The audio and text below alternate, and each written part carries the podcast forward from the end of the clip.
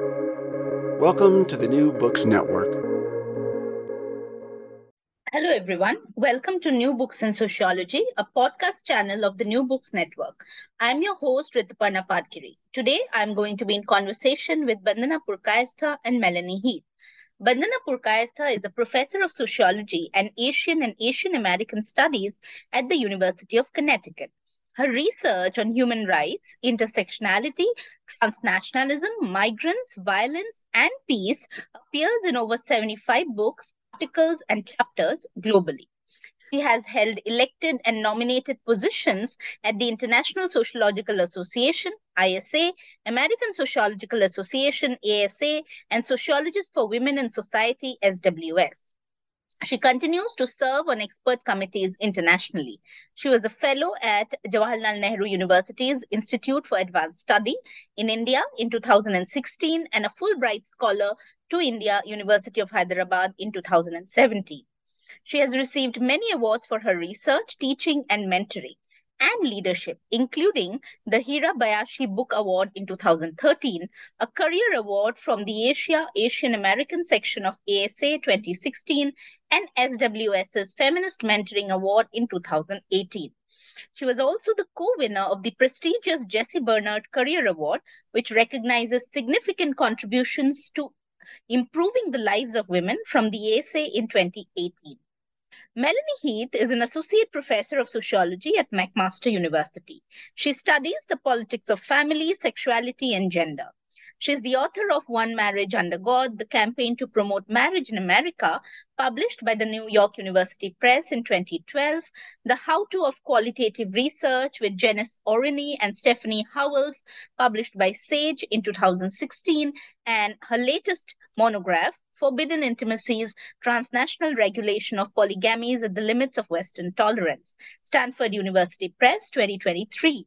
Her work appears in sociology and interdisciplinary journals, including Gender and Society, Science, Sociological Perspectives, the Sociological Quarterly, Context, Quantitative, Qualitative Sociology, and PLOS One. She is the president of RC32, Women, Gender and Society of the International Sociological Association. Today, we're going to talk about their co-edited book, Global Feminist Autoethnographies During COVID-19, Displacements and Disruptions, published by Routledge in 2022. I welcome both of you to this podcast and let me begin by asking you about the motivation behind putting this book together not just for the two of you but also for you know your two other co-editors particularly at a time when the covid-19 pandemic was rampant and had engulfed this world yes well thank you so much Rituparna. Um, we um, we were so excited you know during this difficult period it was so exciting and nourishing in some ways to put together this book because um, it brought together people from across academia in a way that um, allowed us to work together in a time of extreme isolation. So, Josephine Beoku-Betts was the president at that time um, in 2020 of um, Sociologists for Women in Society. And I'm actually also co president now of Sociologists for Women in Society with Mary Osurim.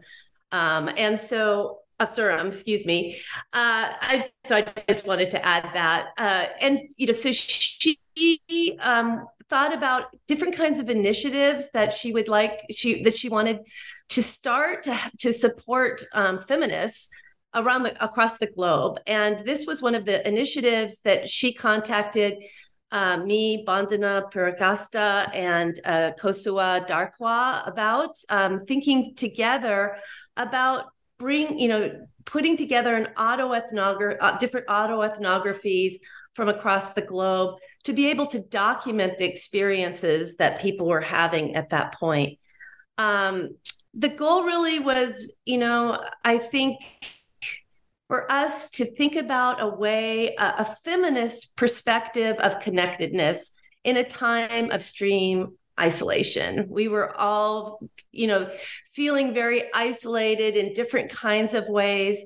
And so we brought, um, you know, we, we really focused on and had conversations around what you could say was a feminist ethical ontological perspective that um, tried to understand the ways that being um, sub, you know being different kinds of subject subjectivities are subjugated around you know race class gender sexualities um, and in particular um, in terms of you know our positions within academia uh, so um, let me let me hand it over to Bandana. I don't know if you have some more words you'd like to say about the.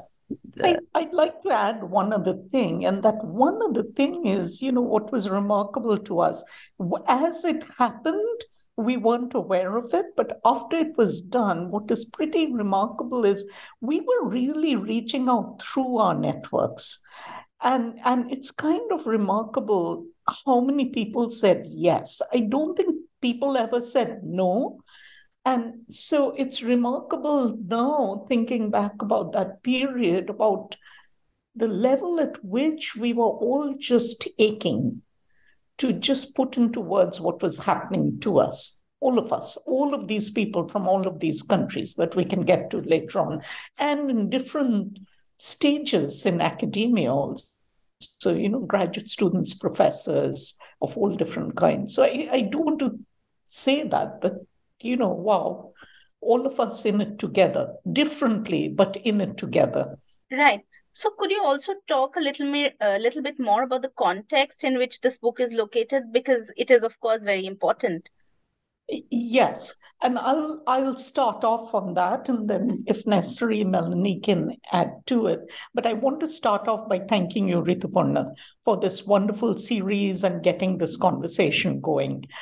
So, the context in which the work is located is a shift in academia, reflecting a broader shift in society where education, which used to be a public good in many countries, was shifting towards more and more corporatization of profit making enterprise and so on.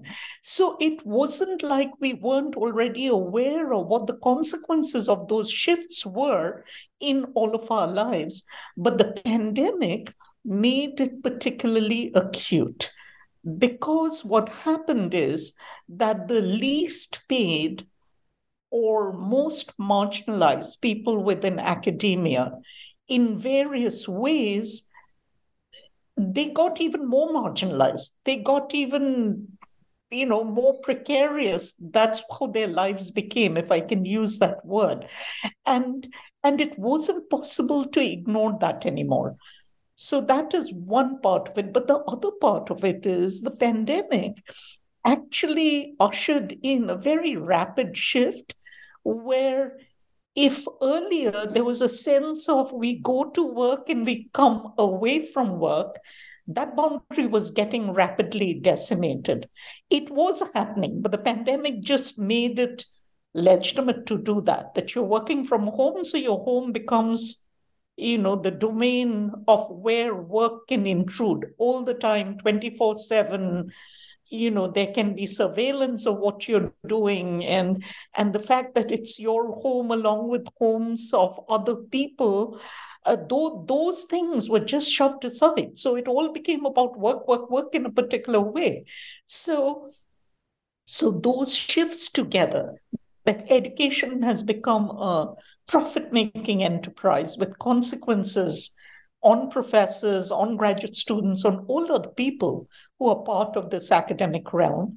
The fact that technology, and particularly a hyper digitalization, if you will, was introducing changes into our lives because we were helpless during the pandemic to say, no, that's not a good thing that was the only way in which we could try to work or keep up our responsibilities. So it was becoming the norm.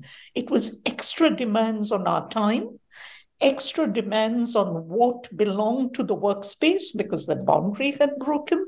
So, you know, it's within that distressing context, larger context, you know, uh, that we we were beginning to write about you know our experiences during the pandemic i would just add to that too that um, you know one of the in, one of the ways that these inequalities were being um, that you know that COVID really shone a light on these inequalities.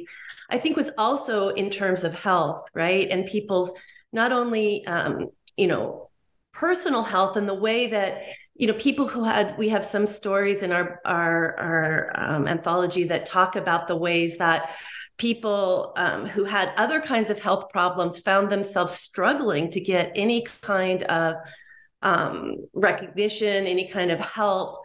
Um, because of you know the, the focus was so much on covid but then also mental health you know became such an issue for people across the spectrum um, you know in societies in general uh, you know, but we really we really felt it in our our roles in academia in different ways, right? So um, people were suffering uh, through this isolation, um, through not being able to, you know, have their networks where they had supports to bring them, uh, you know, the things that they needed to be able to take care of themselves. So I think that's also a really important social context. Right and of course you know in your book there is an attempt to make it uh, you know global and interdisciplinary. So how do you do that? So you know uh, um, i think bandana said very well that we were you know working through our own social networks in many ways you know all of us with our own um, you know as rc through you know women gender and society president of the international sociological association um, Bandana, you know, with all of um, her networks through her positions in um, the International Sociological Association and um, through SWS as well, Sociologists for Women's Society. Um, you know, so we we brought together voices of 40 authors from India, Ghana, Australia, Bolivia, or Iran, China, Nepal, Canada, Finland, Norway, United Kingdom, and the United States. Now, you know, here we, you know, it's a list of all these different countries and places that, you know, people had brought their stories from. Of course, there are huge gaps here still, right? Um, our social networks are are limited, and that's always true. And you know, we would have we had some voices, for example, from Latin America, um, but not as many as we would have liked.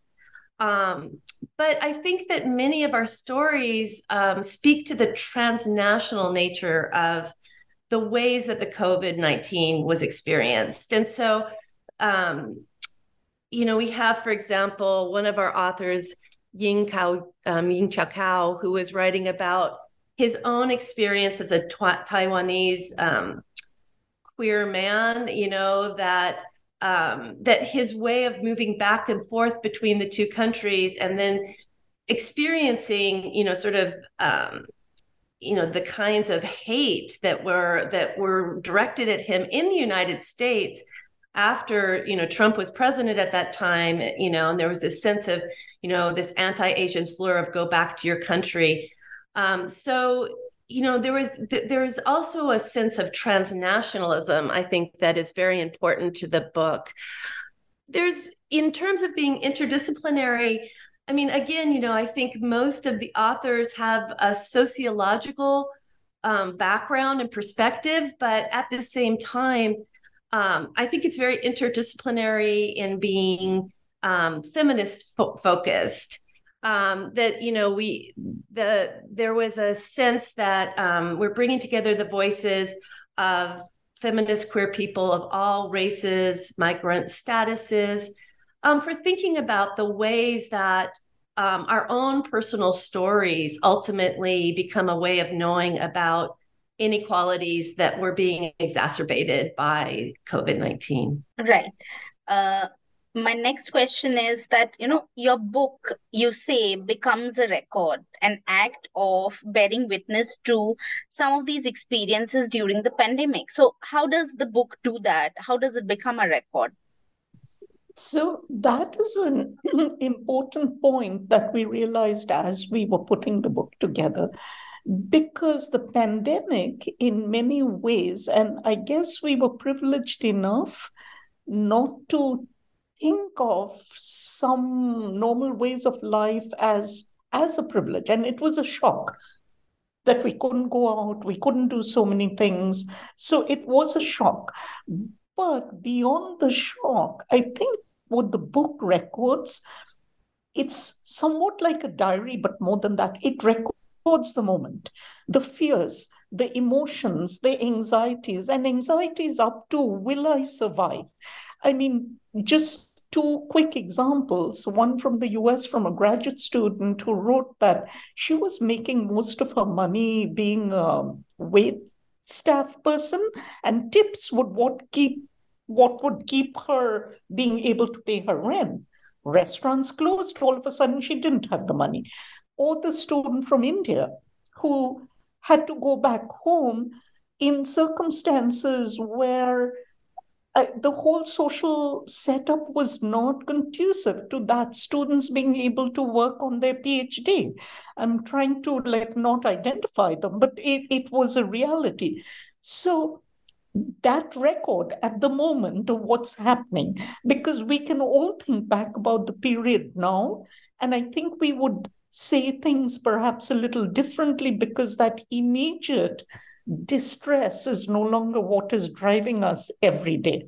So that's one big thing. The other thing that i would very quickly like to mention is you know, it's a record in a way of learning from different countries. When I read what was happening in Ghana, what is striking to me is how the universities in Ghana gave every student a SIM card bought the SIM cards and sent them on the, the way their way as a way of dealing with how will education happen across inequalities because everybody may not be able to buy those SIM cards that would enable them to, you know, get on with their education. I'm not saying education was perfect, but the fact that the university thought about that is remarkable to me. It's also remarkable to me to read about Ghana and find out their rates were not so high the global media has focused on the fact that the vaccines didn't get to the African countries, and that is what they should focus on. I'm not saying no. But what I'm also saying is what they did not focus on or what actually happened and worked, so we would learn the lesson. We know that Taiwan, for the longest time, did not have these rates, but that Taiwan was barely in the global media. So you begin to see that kind of sorting and sifting of which countries' experiences, you know, become important and not important. But the book actually records what was happening. So you have almost a counterpoint. So it, it, it is definitely a record and you know kind of bearing witness to the immediacy of what was happening during the pandemic. The health issues the crises the worries the you know the concerns about survival the displacements into smaller spaces all, all, all of these things. And i'll stop there and you know we can maybe discuss those points later on. Yeah Melanie, would you want to add anything?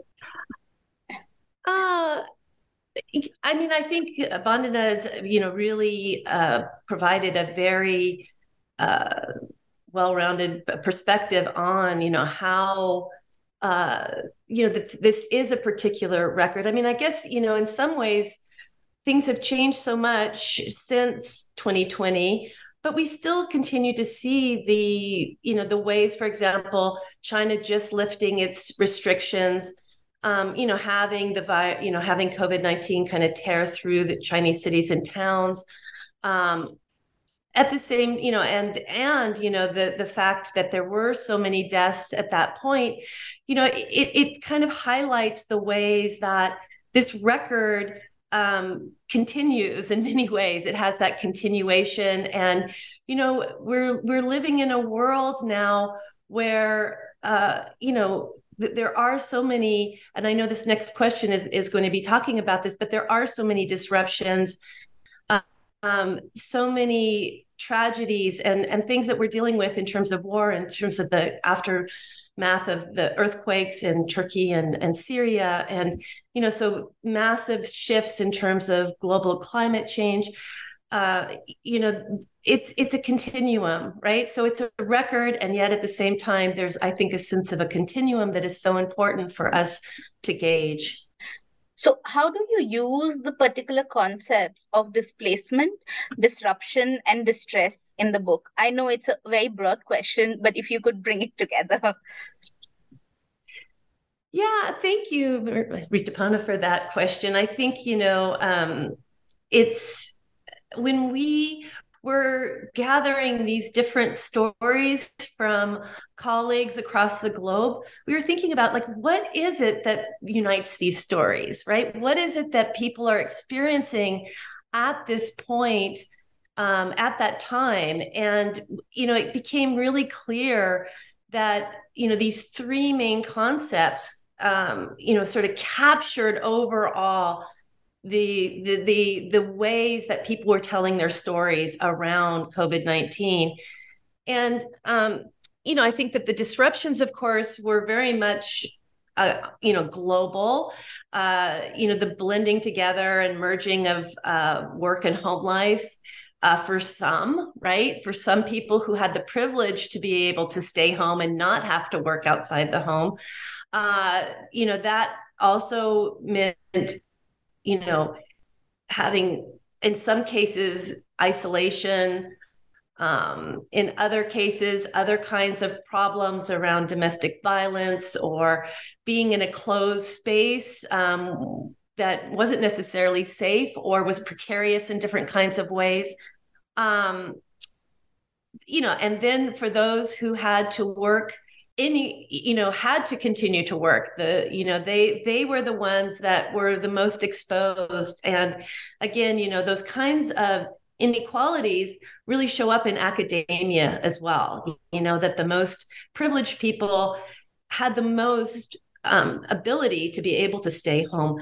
But the but covid-19 of course really impacted everybody and act, impacted everybody in different ways uh, you know, in terms of thinking, like, you know, when we thought about this idea of displacements, uh, you know, again, COVID really, uh, you know, displaced so many of what um, what had become to seem as just a natural way of being, right?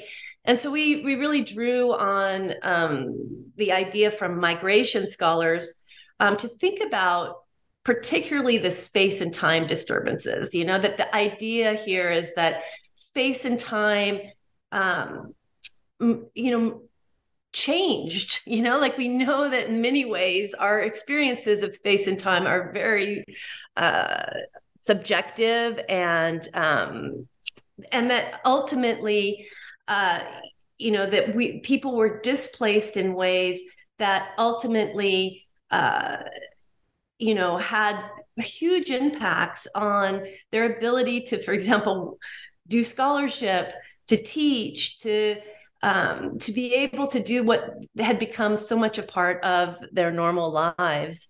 Um, so, and then you know the the distress, and you know we I think we think about distress. We use that word in particular because you know many of the stories really um, talked about trauma, you know, and there were particular traumas um, where, um, you know, some of our colleagues had people who died from COVID. Um, some of our colleagues had particular traumas around their own health issues. But I think overall, there was also, we didn't want to overuse the idea of trauma, that trauma um, can be overgeneralized in some ways. But the underlying theme of distress really captures, in some ways, the fact that no matter where you stand um, in terms of your, you know, sort of privilege and and how what kinds of supports you had to be able to deal with the pandemic, there still was so much distress, and there was distress on so many levels that these stories told. So I think, um, you know, that there was really an important way of capturing the broad themes to think about these three concepts. And I'll leave it there. And I don't know if um, Bandana, you have anything. I'll add one small sideline to that. And I think, in a way, it's a bit of a personal sideline. So I began to read about displacements really because some Indian scholars Kolkata Research Group, Ranabir Samaddar, and so on were writing, had been writing about it for by now more than 20 years. And, you know, I, I just realized that if you come at it from the migration perspective, the whole issue is how is your normal life disrupted? That's where they were coming out from. And that was absolutely true during the pandemic. But the other theme that I want to highlight is, you know, how quickly the country shut down their borders and more importantly, to whom they shut down the borders. It wasn't like the borders were uniformly shut down for everybody. If you look at that time period, it just brought back again, at least sitting in the global north with all the talk about humanitarianism and help and all all of that even during the pandemic and then the borders are hard shut down kind of based on the older colonial ideas of who might be disease carriers and who might not. That racism was so evident, was so evident.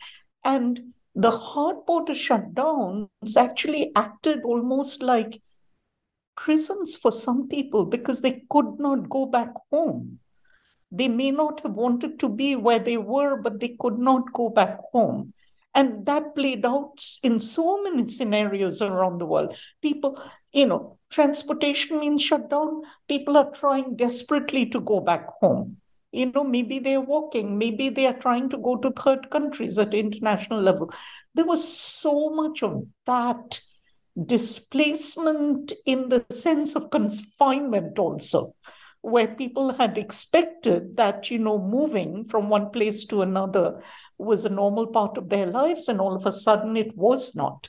So, you know, I think that was the other important lesson that we learned along the way. So, and if I could just add to that, Bandana, I think you know, for for some families, being completely separated and not being able to join each other also was a real um, challenge of the uh, i really appreciate what you said about the borders. It's exactly right you know that the borders being shut down meant not only that people couldn't move anymore but that families were separated you know that they couldn't join each other at times right? And so um, you know people who had important relationships where you know you're in this you know mode of crisis um, you know you, you couldn't even necess- it wasn't even just necessarily the borders it was like you couldn't travel to another um, province or another state or you know it, there for some people the sense of being on, in lockdown was very very extreme right? So i agree with you completely. So how important is the method of autoethnography to capture these stories? Because the book itself is titled global feminist auto- autoethnographies so I should say that, you know, we agonized long and hard about using the word autoethnography because we also write about it in the book. Because, you know, sitting in the global north, there's a particular, you know, lineage of what we understand autoethnography to be. And it comes from this idea that you can take so it comes from a previous idea to a certain extent of institutional ethnography, you know, and institutional ethnography says if you can take individuals within, you know, institutions and you can work back and figure out what the structure of the institution is. So autoethnography in some ways is similar that you take your own biography and what's happening to you so you're the individual but you reflect upon it and try to figure out what these structures are that are affecting you. So as far as that general idea goes that's fine but the truth is that you know if you are telling stories or you're writing biographies or you're writing you know, diaries and deep reflective ways, there's a lot of overlap in those. And we really agonized when we were writing this, you know, together with colleagues around the world, because in some ways, who were we to say autoethnography is the term and storytelling isn't the term, or some other term doesn't fit equally well. And, and we talked about it in the book, and we ultimately kept the term autoethnography in the title because, you know, for a vast majority of the people, that being able to analyze what you're saying um, kind of, you know, seem to relate to autoethnography. But as I said, we we agonized about the use of the term and we continue to agonize about it. And we absolutely and positively made sure we did not tell our partners across the globe that this is the only method to be used only in this way. If they asked, we said, this is how we understand it. But then if people said it's storytelling or biography, then that's what it was going to be but it needed to have the analysis. It wasn't just a description of what was going on, it needed to be an analysis of what are the larger circumstances in which you're reflecting on your life. And so that's how, you know, the stories of displacement. So we were analyzing displacement, we were analyzing disruptions, we were analyzing distress. But is it only autoethnography? We called it that that's good enough to a certain point and perhaps does not make sense at other points. And that's a part of the working together with multiple people, right? Trying to honor various people's perspectives. So, yes, it, it, it's something we still think about. If, if I could just add to that, I would also say, you know, one of the motivations for us in thinking about autoethnography as the framework, even though we did have so many discussions around, you know, is it appropriate to use even this term, right, autoethnography? Because I think for for some it might even, you know, feel like um, it could leave out certain voices but you know the the, the idea of ethno, autoethnography really does come out of a tradition of black feminist thought and standpoint theory um, that you know focuses on self-reflexivity and the importance of that. And so you know as Bandana said is as if people did ask about it you know we were able to share sort of the, that's you know our understanding. Um, and and also of course you know say we understand these are stories and they're stories that are reflecting on you know your position within you know the broader context of the pandemic and the cultural and you know the analysis that you would bring to that within your own um, academic perspective and, and system of knowledge. Right. Last question. Uh, how do you think the book contributes to the growing you know global feminist dialogue within academia? Yeah so um, I'll, I'll start with that one. Um, i think that uh, you know it's it's a really it comes back to that idea of the the record right? That um, that this book really establishes uh, an important um, moment in time of the pandemic where people were able to share their stories in ways that um, showed how the pandemic enhanced job relocations. It you know the shrinking opportunities to find alternative ways of making money for some people who were in more precarious positions.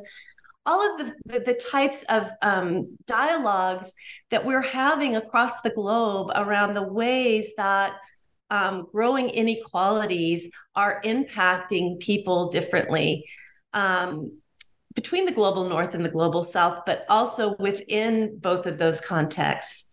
Uh, and so I think it's so important to be able to recognize, for example, how um, you know certain places like uh, you know uh, Bandana was talking about Ghana and you know the giving out those SIM cards um, you know, places like fin- Finland, where um, you know having government workplace partnerships made um, made it easier to deal with some of the worst effects of the pandemic, right? So you have a more active welfare state. The recognition, you know, that certain governments do more and have more. Um, ultimately, more ways of um, addressing the inequalities that are existing. Uh, so, you know, these are really important to document.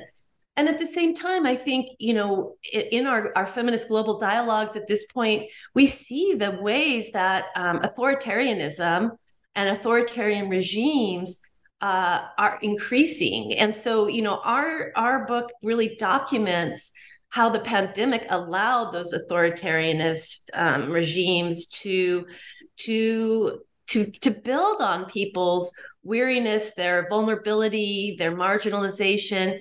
To uh, in the case of academia, of course, um, lay off people, um, you know, take away positions. Uh, you know, in the global neo- neoliberal structure of that, you know, it was an opportunity for more cutbacks, for more um, for more ways of isolating certain people and making them more marginalized. Uh, you know, and we have we have so many stories that sort of speak to you know the ways that academia um, you know marginalizes you know certain people i mean even you know the story Rituparna that you know the indian context where um, you know once the university shuts down what happens to the students? You know what happens to people who come from backgrounds who are, are you know who don't have families where they can go home to have internet access who can you know who can be able to be connected to libraries to continue their research life really shuts down. And so i think this broader um, global feminist dialogue uh, this book really contributes to that by showing the ways that something like the pandemic can increase those vulnerabilities and that marginalization. I'll I'll end there and I'll let Bandana. Um, I'm sure she has some wonderful I'll, things. I'll add two quick stories, and I'm going to then turn that question back to you, Rituparna, to for you to say what you thought about it. So the two quick stories I'm going to add is because these are, well, I'm calling them stories, but really deep reflective questions. So, one, this is from the US, where one of our, uh, you know, authors wrote that Donald Trump was in power and very abruptly shut down the portals of the immigration system. So, a lot of the people who were on foreign student visas were suddenly in this place of, am I going to become an illegal? Migrant or migrant without documents because of this abrupt shutdown. So the fact that that can happen on whatever guise and what does it do to the person caught in that situation through no fault of theirs was something that was, you know, pretty acute during that time. On the other hand, from Finland, the our author colleague reflected on the idea that, you know, as feminists, we are always talking about, you know, what are facts? How do we understand facts? You know, if you get big data, does it mean something? But as she pointed out, that at that point, everybody in Finland was hungry for those facts. So were we. What are the numbers? Like, is it rising? Is it falling? Like, what is happening? Uh, so, you know, we understood uh, and continue to stand by deep analyses and you know details and so on. But it also you know all of a sudden there was this okay now we are turning to these other people whose data we have sometimes questioned but we need it now. So you know the, these were part of the nuances that we were dealing with. And and I think, in terms of feminist dialogues, these are issues to, you know, keep thinking about, keep thinking about. So, how do we think about this merger between the big data and or you know the quantification that we were hungry for versus the contextualized meaningful data that we have always promoted. And I stand by what we promoted, by the way. It isn't that, but how do we resolve it? Uh, that definitely, you know, was and is and should be a global and feminist question. But I, unless Melanie has something to add, I want to turn it back to you, Rituparna, because you know what what in your opinion, do you see as being a global and feminist dialogue at all through your own experiences? Well, uh, I think the book provided an opportunity to learn from so many corners of the world because like you talked about numbers yes we are all we were all hungry for numbers at that time. But today, those numbers have disappeared from public memory. And all we have is these stories. Because COVID is still there, the remnants still exist. And in India, countries like, you know, in the global south, even in the global north, you feel it. But it's only through these stories, the narratives that, you know, COVID still continues to persist. The numbers have stopped coming long back. And I think the book and uh, things like, you know, uh, communication through the internet gave us that option to even hear and listen to others. Otherwise we would all be isolated and you know going through all of it alone and it would have been much tougher. Therefore i think you know it is in that sense feminist because we are challenging a status quo. We are making an intervention and at the same time of course trying to broaden the idea of the social Absolutely. yeah, Melody, yeah. do you want to add something? okay. Melanie, did you add something? No, I think I think that's a wonderful way to end because I think yes. it just captures exactly the spirit of the book itself. Yes. So thank you, Rituparna. Parna, Parna. Thank you so much to both of you. Uh, I know it's a wonderful book. I have read it cover to cover, page to page, and I would also like all other listeners to go back and read it. And thank you so much for talking to us. It's been thank a pleasure. You.